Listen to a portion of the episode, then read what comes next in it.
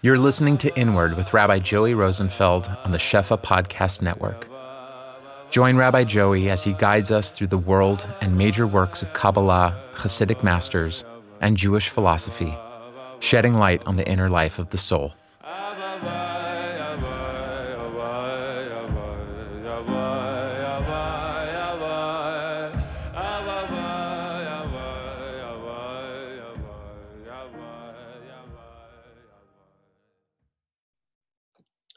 Okay, so tonight, Bezras Hashem, we're going to be continuing with our series of shirim on the teachings of Rav Yitzchak Meir Morgenstern Shlita. And tonight, what we're going to be entering into is a sugya that's really going to carry us through at least the next three or four shirim. Each shir is going to be a particular expression or application of this idea. Tonight's going to be the first expression of this idea but like we said in the beginning shirim, especially in last week's shir, with regards to the path in learning that Ravitch Meyer has developed, which sees a necessity in entering into the world of pratim and difference and difference of opinions, and from there elevating oneself to a world of unity where everything supports each and every other thing, and there's a unified whole only to then emerge into a space of Kesser that is higher than both of those oppositions, higher than both the particularity and the pratim of Bina, higher than the klaliyut or the wholeness of Chachma, into this paradoxical, almost impossible space of Kesser, which contains both the pratim and the klal at once, that contains the myriad opinions which apparently disagree with one another, yet in some mystical way through the secret of faith, through the Raza de Mehimnusa, all of the differences of opinion, not only do they not negate the unity of everything, but it is specifically through the pratim themselves. It is specifically through that moyach of bina, that ability to descend into difference of opinion, that we emerge with a picture that is greater than the sum total of its parts. So that the tachlis for Ravitchemeyer, which is the space of Keser, which is the space of Reisha D'lo Isyada, the unknowable head, which we're going to discuss in a future shir, is that it contains the oppositional balance of both disagreement and separateness, as well as unity and agreement, to the extent that the separateness and the pratiyut of Bina, where each and every opinion is saying something different, doesn't negate the unity and the wholeness of Chachma where everything is saying the same thing, but rather the pratiyut and the disintegration and all of the separateness actually allows us to experience unity in a greater way. We discussed that entire process last week in terms of how Ravitchemeyer looks at the entirety of Torah. That each and every opinion is in truth separate and apart, yet in all of their separateness, they announce one unified whole and the voice of Torah that contains all differences of opinion. Not, God forbid, that all the differences of opinion are shown to be nothing, because that's all too easy. It's all too easy to claim that everyone is coming to say the same thing. What Ravitchemeyer is showing is that while each and every person says something different, that difference gives birth to a whole picture that is greater than anything that we could have ever imagined. Now, like we discussed last week, one of the unique factors of Ravitchemeyer Morgenstern Shlita is that in his activity, both in how he learns Torah and, and really how he carries himself. Now, with regards to how Ravitchemeyer Morgenstern carries himself in the day to day, I can't stress enough. Well, let me pause for a second because what we didn't be mocked them with was the fact that everything that is said tonight is my my own humble opinion of what Ravitchemeyer Morgenstern is coming to the world to say and what he's trying to convey through his writings, and that any mistakes that arise out of what is being said or any misunderstandings are to be leveled at, at, at my stender, at my chair, from where I speak, and not God forbid, from the space of Ravitchemeyer Morgenstern. That being said, I cannot claim to have had enough experience with Ravitchemeyer to understand how his lived experience or how his active engagement in the world is a reflection of what we're seeing in the Torah of Ravitchemeyer Morgenstern, just the same way that the Torah of Ravitchemeyer Morgenstern is a reflection of how Ravitchemeyer Morgenstern engages in the world. But suffice it to say that the videos that we are zochet to watch and the small amount of time that I personally have been zochet to spend with Ravitchemeyer highlights the fact that everything that we're going to be discussing, both by way of his learning and the way that he approaches Avoida, is going to be the exact expression of what he's trying to convey from a quote unquote machshava approach. That the Kabbalah of Ravitchemeyer, the Hasidus of Ravitchemeyer, the system of Ravitchemeyer that has really not been developed by anyone other than Ravitchemeyer, is expressed and experienced in the day-to-day activity of Ravitchemeyer, to the point that the tzaddik and his Torah are one, and that the Torah and the tzaddik are one. But like we said last week, not only does Ravitchemeyer Morgenstern learn the Torah in a way of entering first into the bina of all of the different pratim, and then going up to the chachma of all of the different pratim saying the same thing, and from there moving to a level of keser, where difference and sameness, or unity and separateness, act in unison and dance together to create a picture that is greater than the sum total of its parts. The same can be seen in Ravitchemeyer's approach to the entirety of Kabbalah and the entirety of Hasidus, which is what we're going to be discussing tonight. Now, the title of tonight's shir is going to be Adorning Perfection. Adorning Perfection is the closest translation that I could come to with regards to a phrase that is not found anywhere else other than in the writings of Ravitchemeyer Morgenstern, which is the concept of a tosefes kishut, an additional adornment. A kishut, as we're going to see, is synonymous almost with applications of jewelry or beautification to something that is already beautiful. Now, the word kishut is very specific because, as we're going to see, kishut is the attempt to make something that is already as beautiful as it can possibly be even more beautiful. Now, when a person confronts a thing that is shalem or a thing that is whole, any attempt to add upon wholeness is also a detraction or claiming a chisarun in the previous sense of shlemus. For me to claim that wholeness becomes more whole or wholeness becomes more perfect, then what I would already be claiming is that the wholeness that I was dealing with prior to this new perfection was deficient, that there was a chisaron. Because only something that is lacking can at first glance become more full.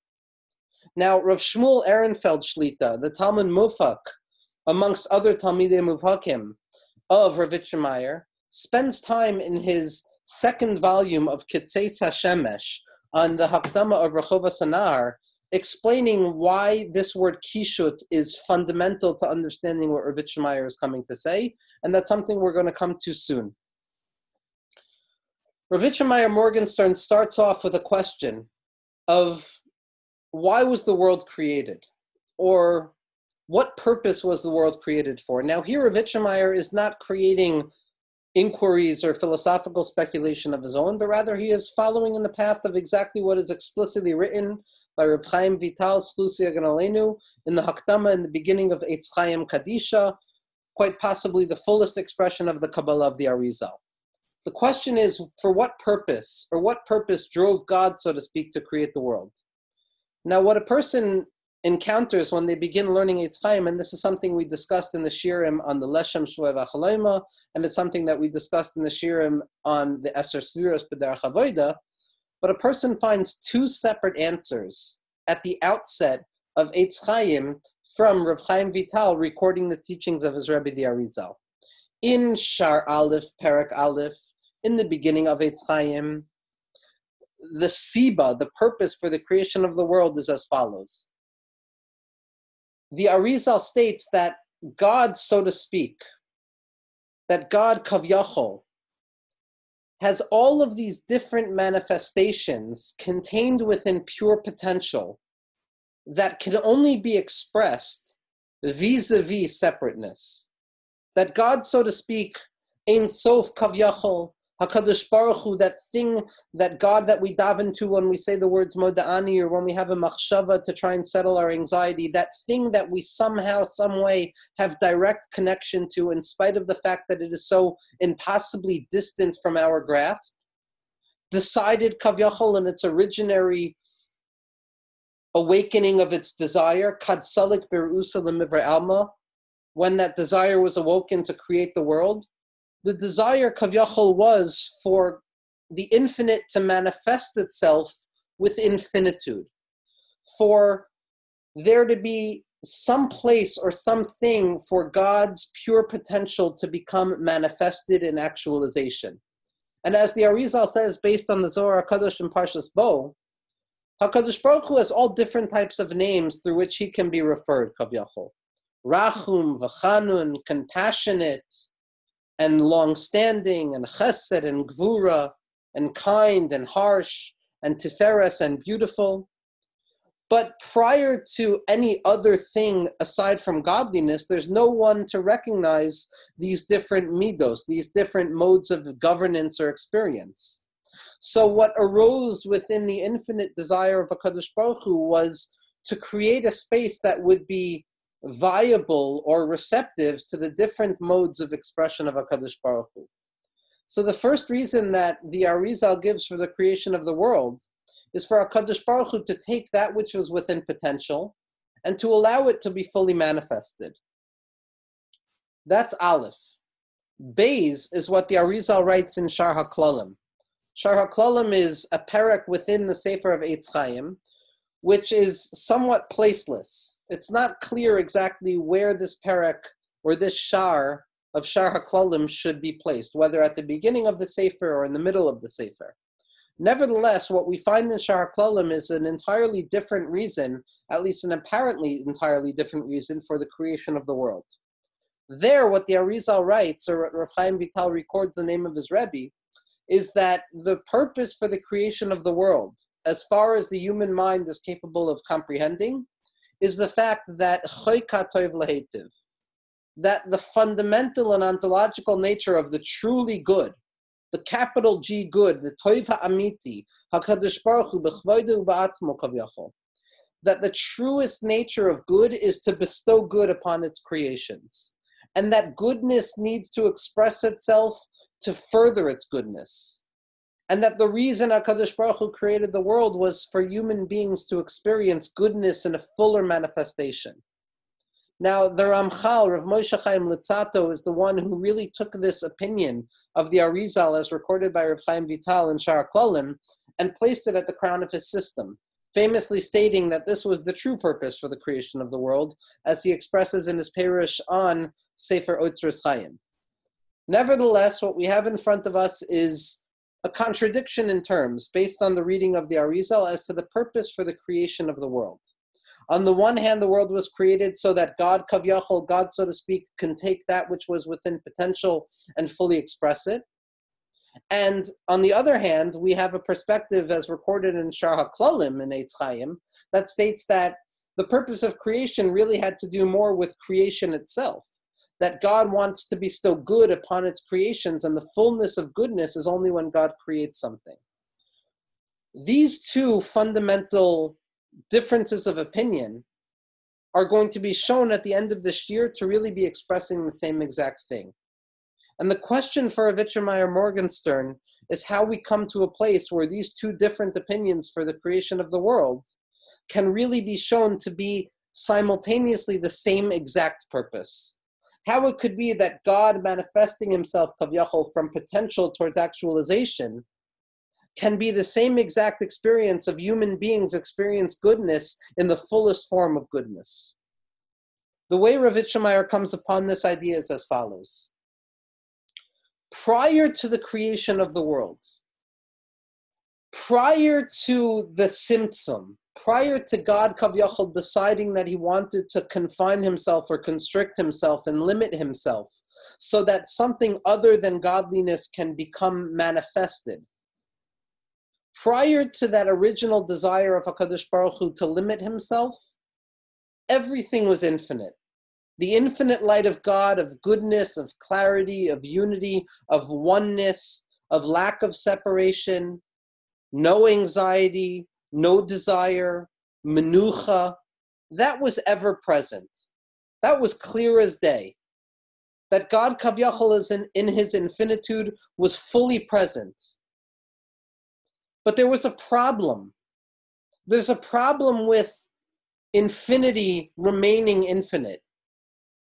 Because infinity remaining infinite, or HaKadosh Baruch Hu remaining present in all manners of presentness without any distortion, without any constriction, without any concealment, without any tzimtzum, like we said last week, it becomes boring.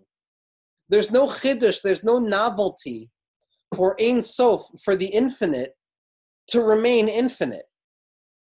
And therefore, God, so to speak, desired to create something that was finite, to create something that was separate and apart from godliness. And that is what creation is.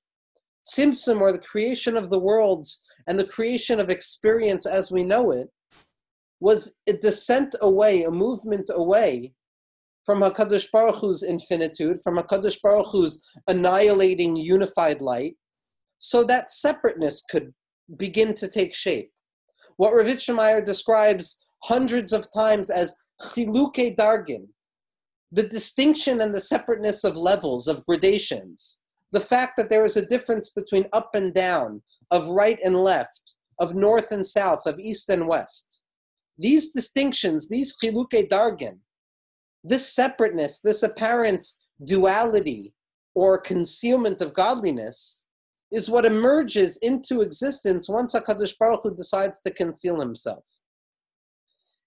And when we look at the Mikubalim, when we look at the different Meforshim, and Ravitchemeyer is able to prove this from any source he wants, like we spoke about last week, where Ravitchemeyer Morgenstern Shlita points this out from the Vilna Gaon and the students of the Baal Shem Tov and Chabad.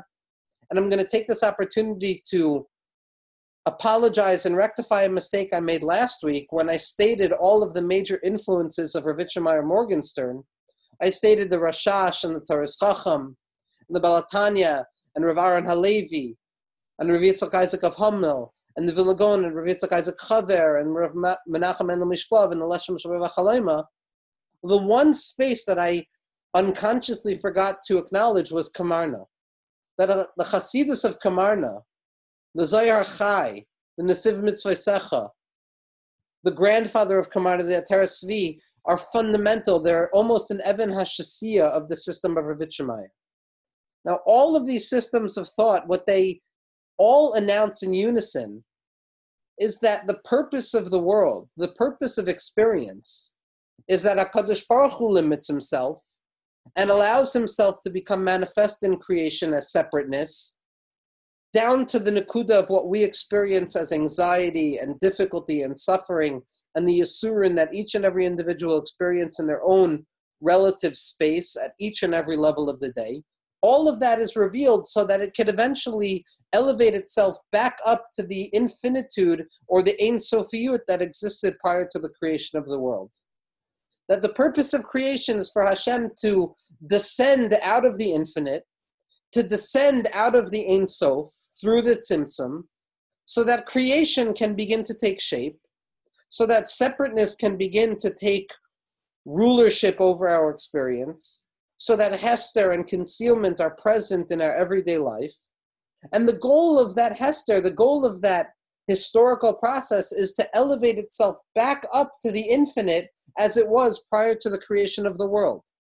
So that if one was graphing the procession of creation, you begin with the infinite, you descend slowly but surely through finitude, through constriction and gradation, only to elevate oneself back up to infinity to reveal that all separateness and all concealment and all darkness was truly part of the infinite plan.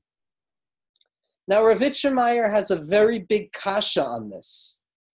The kasha is as follows If the purpose of creation was for the infinite, for Ein Sof, to manifest itself in finitude, only for the purpose of eventually rectifying itself and moving back towards the Ein Sof that it originally came from, what in the world is the purpose of this entire game? In other words, if the entire purpose of creation was for creation to elevate back to a place from before creation, if the entire purpose of limitation was come back to the place of unlimitation, then what is the purpose of all of this if we're simply returning back to where we came?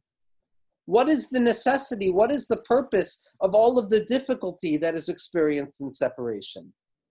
If the entire purpose of suffering and concealment and hester and darkness and limitation is so that limitation and hester and darkness will eventually move back to a place from which it originally came, which was infinite, then what gain is developed out of the entire process of history? What do we what do we earn out of all of this? And this is a problem that drives the entire system of Ravitcher Meyer Morgenstern Shlita. Ravitchemeyer feels that it is impossible to claim that God Kavyachol decided to create a world through disparity and through distinction only to eventually go back to exactly where it came from. To claim that existence doesn't provide any addition, to claim that existence doesn't provide any benefit to the individuals who experience existence, for Ravitchemeyer is an impossibility. And so Rav, Ravitchemeyer says is as follows. Prior to the creation of the world, there was infinity. There was Ein Sof. There was light unbounded. Everything was clear as day. After the decision to create the world, there's constriction, there's limitation, there's concealment, there's disintegration, there's particularity, there's separateness, there's difficulty, there's suffering, there's pain, there's anxiety, there's chait, chas v'shalom. But the purpose of creation is to take all of those levels, to take all of those difficulties, to take every idea that is possibly associated with gvul, with limitation, and to bring it back to a place of infinity to allow it to rectify itself and elevate itself back to a place of infinity, so that after everything is said and done, at the end of history, when limitation takes itself back to a place of the unlimited, when Gvul elevates itself back up to a space of Bilti Gvul, what we will be capable of revealing is that even the Bilti Gvul, I'm sorry, even the Gvul, even the disintegration, even the difficulty, even the darkness, is part and parcel of the infinite. That the purpose of creation is to show that the infinite God, Kavyachol, has the capacity to express itself within finitude and limitation, and that finitude and limitation and darkness and gvul and hester, not only are they not contradictions to the infinite light of HaKadosh Baruch Hu, but it is only through limitation, it is only through concealment, it is only through darkness, it is only through chiluke dargin that we are capable of fully expressing the power of the infinite. That when the infinite is infinite, when Ein Sof is Ein Sof, there's no novelty involved in the fact that there's no suffering. There's no novelty in fact involved in the fact that everything is shown to be re- a revelation of godliness. So God Kavyachol decides or desires to descend into constriction, into difficulty, into that which is apparently the opposite of godliness, down to the most basic experience of suffering that each and every Jew experiences in the day to day life of mundane experience to show that even there, and specifically there, the light of godliness is revealed in a more potent form. So that now that God Kavyachol has moved out of the infinite into finitude, now that HaKadosh Baruch Hu has decided to move out of unlimitation into a state of limitation, when limitation elevates itself back up to that unlimited space, not only do we return back to that infinity or Ein Sof that existed prior to existence, but we show that Ein Sof and infinity and God is so much stronger than we originally conceived. Because when God existed only in, in and of itself without any constriction, without any darkness, there's no novelty. But when God shows himself, Kavyachol, to be the master and the ruler and present within darkness itself, now the infinity of God is shown to contain not only light, but also darkness. Not only the infinite, but also the finite. Not only the unlimited, but also the limited. And so that through creation, Kavyachol, through experience, through existence, through the formation of the worlds, the entire purpose of God in this world is to show that Hakadosh Baruch Hu can express himself within limitation as much as he can express himself within the non-limited experience. And just as Hakadosh Baruch Hu can express himself in light, Hakadosh Baruch Hu could express himself in darkness. And just as Hakadosh Baruch Hu could express himself in that which is unlimited and unconfined and without difficulty, Hakadosh Baruch Hu could be present within difficulty and within that which seems to move against infinity. So that when creation ends, when creation is finally able, like the like Ravitchemeyer shows throughout all the Machabrim, to elevate itself back to the place from which it came, it's almost going to a place that is higher from where reality is born. Because reality was born out of a place of infinitude, and infinitude alone, where Ein Sof existed on its own, by itself. But when we elevate creation back up to its source, we're now coming with all of limitation as well. So that the unlimited and the infinite from which we emerged is now forced to show that it is greater than it originally appeared. That the infinitude that HaKadosh Baruch Hu revealed prior to the Tzimtzum is now shown to be greater than the infinitude that existed prior to the Tzimtzum. Because prior to the Tzimtzum, it existed only in a state of infinitude and nothingness. But now, once we've descended through the entire experience of something with all of the vicissitudes and the difficulty that somethingness conveys, each and every individual understands this in the recesses of their own heart. We now show the infinite to contain the capacity of something and nothing at once, of ayin and ani at once. That the word ayin, the word for nothingness, which conveys the infinitude of HaKadosh Baruch Hu prior to the creation of the world, is the same letters as ani, as egoism, as subjectivity, as particularity, as difficulty, as suffering, as constriction, and all of the difficulties that we encounter in our individual daily lived lives, that is shown to be also part and parcel of the infinite. Now, this is not, God forbid, a chiddush of Ravitchemeyer. The Rebbe Rashab writes Beferish, and Ravitchemeyer and his Talmidim use this as a source text whenever they're describing this idea. And when I say that this idea is expressed countless times in the writings of Ravitchemeyer, I mean it literally. This can be found in every mimer almost, in every sefer that Ravitchemeyer or his base medrash has published.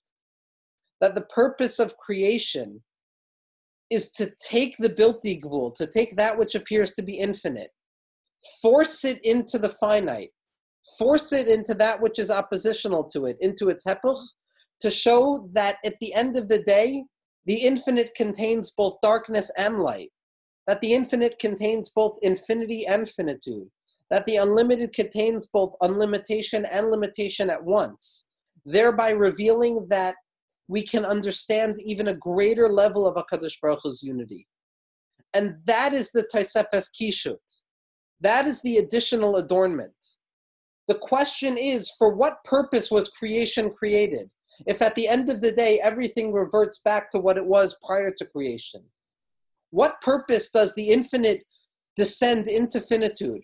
Why does the bilti gvul descend into the gvul? It's to show that even the gvul is bilti gvul.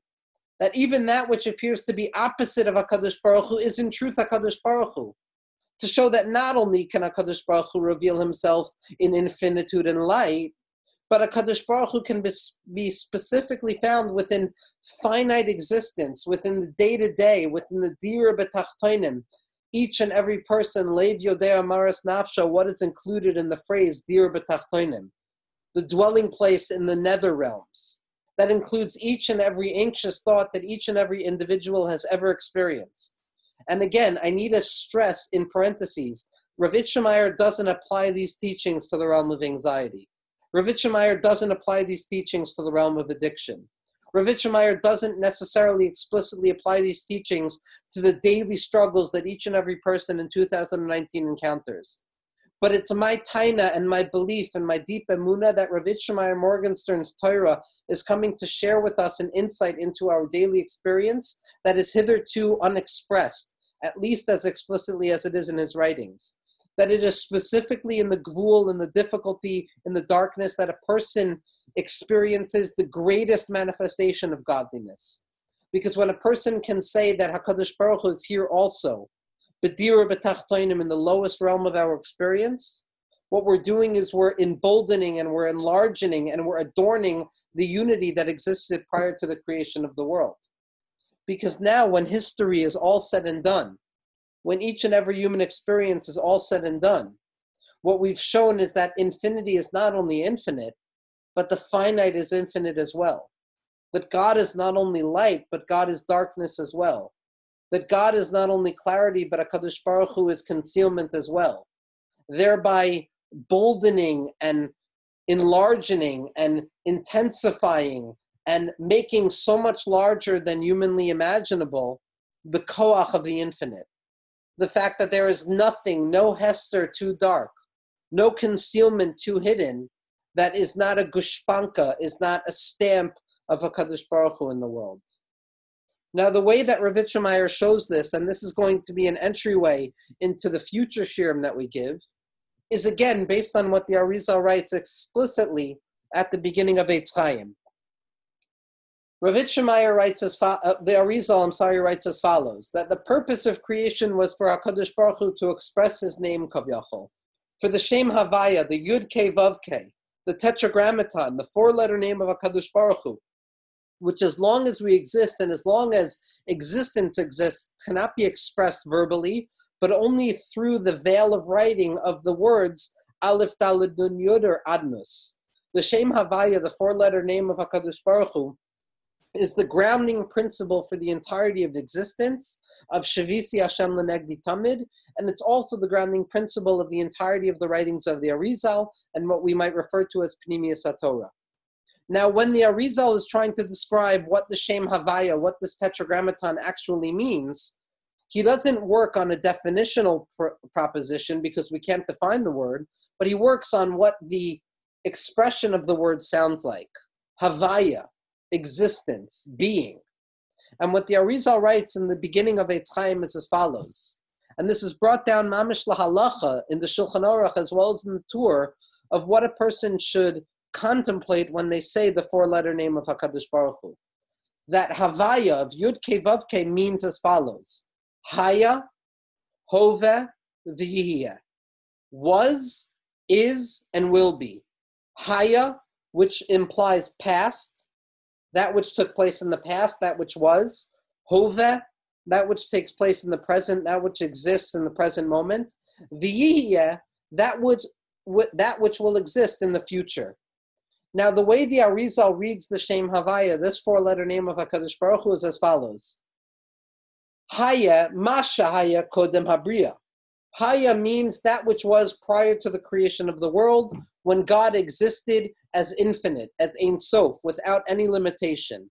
Hove, that which is, is how HaKadosh Baruch Hu expresses himself to human beings in the limitation of history, in the limitation of existence. How we experience God through chiluke dargin, through the distinction of limitation and levels, of pratiyut, that which appears to be separate and a part of the whole.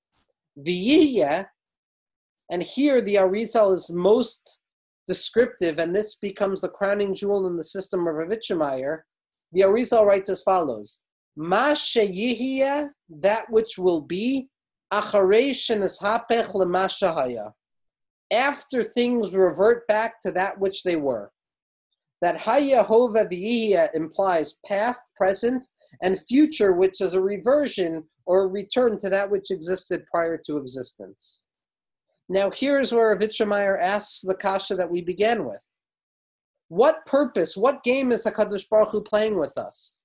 If the entire purpose of creation is to take that which was infinite and allow it to manifest itself through that which is infinitude and limitation, only for the sake of emerging as that which will be, which is a return to that which was, so that the entire purpose of existence is apparently a movement from infinity into finitude and then eventually back to the infinite. Ravitchemeyer asks a major question What purpose does this play? What role are we meant to experience in existence if this is the only thing? Because if we're only returning back to that which was, we haven't gained anything. And this is where Ravitchemeyer stresses himself most explicitly. You're right that we descend out of infinity. We descend out of that which was, through that which is. That infinity manifests itself through finitude, that the unlimited manifests itself through the limited. But what happens at the end is something additional. That that which happens in the future is not simply a return back to that which was. It's not simply a return back to the infinity and the Ein Sofiyut and the unlimited nature of light that existed prior to existence, but rather it is a return to the infinite light with the renowned source of Tosefet Kishut. We're now bringing an additional adornment. We're showing Hakadosh Baruch Hu, you were infinite prior to the creation of the world, and you forced us into finitude with all of the suffering that that entails. And we're coming back to you to show you that even finitude, that even suffering, that even difficulty, that even light, that even darkness, that even our particular forms of concealment are still representative of your infinity. That our entire experience and limitation is still part and parcel of the full manifestation of your infinitude. That the descent into difficulty is to show how large and how encapsulating the true nature of infinity is to the point that infinity can contain within itself that which is finite as well, and that light can contain darkness as well. And we're returning to HaKadosh Baruch Hu at the end of our experiences, at the end of creation, and we're showing that when we return back to that which was, when we take life back to what was before creation, to that space of infinite potential, of that oceanic sense, that Yam HaChachma, that place of full unity, what we're showing is that that contains within itself difficulty as well. And that it's specifically that difficulty that we bring to HaKadosh Baruch Hu that shows how deeply infinite God is. Because when the Jewish people, when the world is capable of testifying to the fact that everything that appeared to be opposite of God is also an expression of God, the concept of godliness is now endowed with a completely additional compartment, which is the fact that darkness itself bespeaks light, and that limitation bespeaks the unlimited, and that finitude bespeaks the infinite, and that difficulty bespeaks menucha.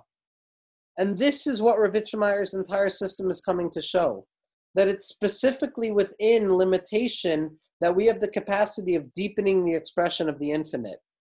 That acharei shenishapech lamashahaya. After existence reverts back to that which was prior to existence, we now come armed with the ability to add an adornment to HaKadosh Baruch Hu, to show that HaKadosh Baruch Hu's infinity from before creation is now bejeweled and shown to be even stronger because it's wearing the crown of limitation. That the infinite is now more infinite because it contains the finite within itself as well. This is what we're going to be discussing throughout the next series of Shirim throughout all of the different shirim, we're going to be looking at different iterations of this idea. What we can return to before ending tonight's shir is the stira that we brought up in the beginning with regards to the purpose of creation, according to the Arizal. On the one hand, the purpose of creation was for HaKadosh Baruch Hu to manifest his potential within actualization, to take that which is apparently infinite and allow it to become finite, and on the other hand, we see that the entire purpose of creation is so that human beings will benefit from the goodness of God in the fullest way possible. And what Ravitchemeyer says, and he's not without precedent in this, the Leshem Shevo V'Achlama, the Rashash precede him in this, is that the two opinions are saying the same thing. that Hakadosh Baruch Hu removing himself out of the infinite and applying himself within limitation is the true goodness that human beings will ever experience, because we become the vehicles of disclosing that greater level of infinitude. We become the vehicles or the vessels or the kalim through which Hakadosh Baruch Hu is able to show that not only do I exist in infinity and light, but I also exist in darkness and limitation. And when we take ourselves and our own experiences and elevate them back up to the deep truth of infinity, what we are doing is we are becoming the crown of HaKadosh Baruch Hu Kavyachol. We are the limitation of HaKadosh Baruch Hu that shows that the infinite contains limitation as well. And that the purpose of HaKadosh Baruch Hu's disclosure of himself from infinity into finitude is also simultaneously the greatest pleasure that an individual can experience each and every moment that we recognize that what we experience in limitation and darkness is also an expression of infinity and light. Next week, Bezras Hashem, we're going to be discussing this in a practical manifestation of the psychology of avoida, of what each and every human being experiences through the teaching of the Baal Shem Tov and its echo through the writings of Rav Morgenstern of Tainug Tmidi Eno Tainug that perpetual pleasure is not pleasure.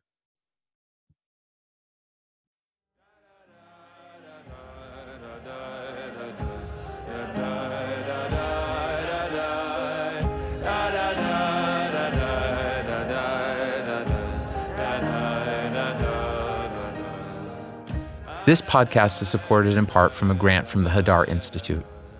The music is by Zusha. The audio engineer is David Kwan. For more from the Shefa Podcast Network, visit our Facebook page and please subscribe and leave a review on Apple Podcasts.